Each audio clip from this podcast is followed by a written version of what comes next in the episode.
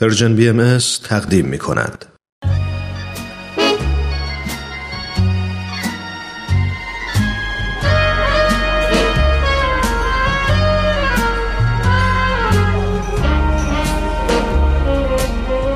یه گوشه دنج و آروم توی فضای گرم و صمیمی. با اینکه دنجه ولی خلوت نیست. شاید بشه گفت یه جورایی شلوغم هست. البته از اون نوع شلوغی که اصلا آزار نمیرسونه. همه سرشون تو کار خودشونه. کسی مزاحم کسی دیگه نمیشه. یکی مشغول مطالعه است یکی داره با هنسفیریش موسیقی مورد علاقه شو گوش میده.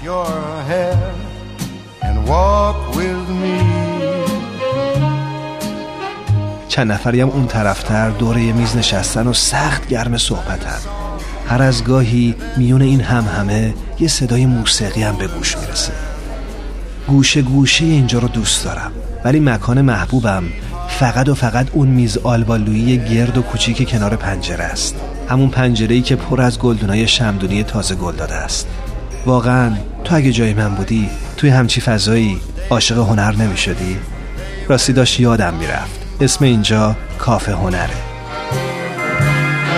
The world was new beneath a blue umbrella sky. کافه هنر امروز همسو با محوریت کل برنامه که درباره روز جهانی پناهندگانه نگاهی داره به چند نمونه از آثار سینمایی ساخته شده در خصوص موضوع مهاجرت و پناهندگی.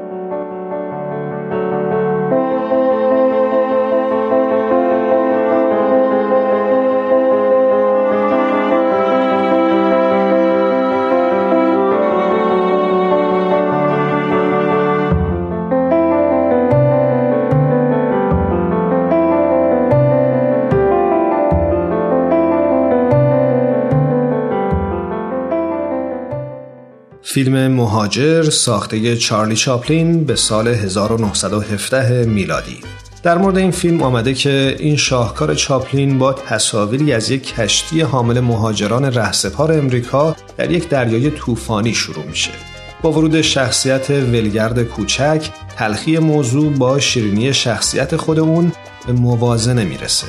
در نیمه اول فیلم مخاطرات رسیدن به مقصد به تصویر کشیده شده و در نیمه دوم مصائب زندگی و پیدا کردن کار در این مقصد نهایی. در هر دو بخش چاپلین استادانه نشون میده که زندگی برای یک مهاجر یک مبارزه تمام نشدنیه.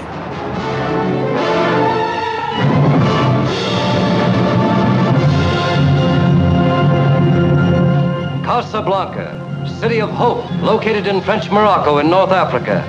The meeting place of adventurers, fugitives, criminals, refugees lured into this danger swept oasis by the hope of escape to the Americas. But they're all trapped, for there is no escape. Against this fascinating background is woven the story of an imperishable love and the enthralling saga of six desperate people, each in Casablanca کازابلانکا اثر مایکل کورتیز به سال 1942 کازابلانکا فیلمی رومانتیک از سینمای امریکاست که ستارگانی مثل هامفری بوگارد و اینگرید برگمن و بسیاری دیگه در اون نقش آفرینی می‌کنند. در میانه جنگ دوم جهانی بسیاری برای فرار از سلطه آلمان نازی در اروپا راهی کازابلانکا می شدند. این امید که بتونن از اونجا به آمریکا مهاجرت کنند. ریک که به دلیل نامعلومی نمی‌تونه به آمریکا برگرده صاحب کافی معروفی در کازابلانکاست و سعی می‌کنه با دوری از سیاست و حفظ بیطرفی با حکمران شهر میانه خوبی داشته باشه. به صورت اتفاقی شبیه الزا عشق سابق ریک به همراه شوهرش مهمون کافی او میشن. شوهر الزا ویکتور از رهبران مقاومت ضد نازیسم که همراه السا در حال فرار به سمت آمریکا هستند. Flight 1520 with Zurich will depart from gate 33A.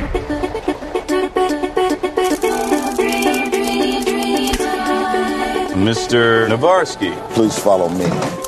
While you were in the air, there was a military coup in your country. The Republic of Krakosia is under new leadership. Krakosia? I don't think he gets it.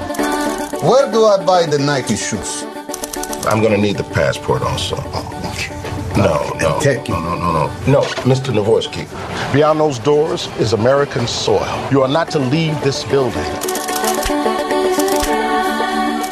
فیلم ترمینال ساخته استیون اسپیلبرگ در سال 2004 میلادی ترمینال فیلمی کمدی درام به کارگردانی استیون اسپیلبرگ و نویسندگی اندرو نیکول و ساشا گرواسیه و در سال 2004 میلادی به نمایش درآمد. هنرپیشه های اصلی این فیلم تام هنگس و کاترینا زتا جونز هستند. این فیلم داستان مردیه که از کشور خیالی کارکوژیا به فرودگاه بین المللی جانف کندی اومده و اجازه ورود به آمریکا رو پیدا نمی‌کنه. در این حال علت وقوع انقلاب در کشورش امکان بازگشتش هم وجود نداره. این فیلم بر اساس داستان واقعی اقامت 18 ساله یک ایرانی به نام مهران کریمی ناصری در ترمینال خروجی فرودگاه دوگل پاریس ساخته شد. پناهنده‌ای که بین سالهای 1988 میلادی تا 2006 میلادی به علت مفقود شدن مدارک پناهندگیش در این فرودگاه سرگردان بود. گفته شده او این 18 سال رو در ترمینال فرودگاه به مطالعه و نوشتن خاطراتش که مبنای ساخت فیلم اسپیلبرگ شد گذروند و این کارمندان فرودگاه بودند که هر روز براش غذا و روزنامه می آوردند.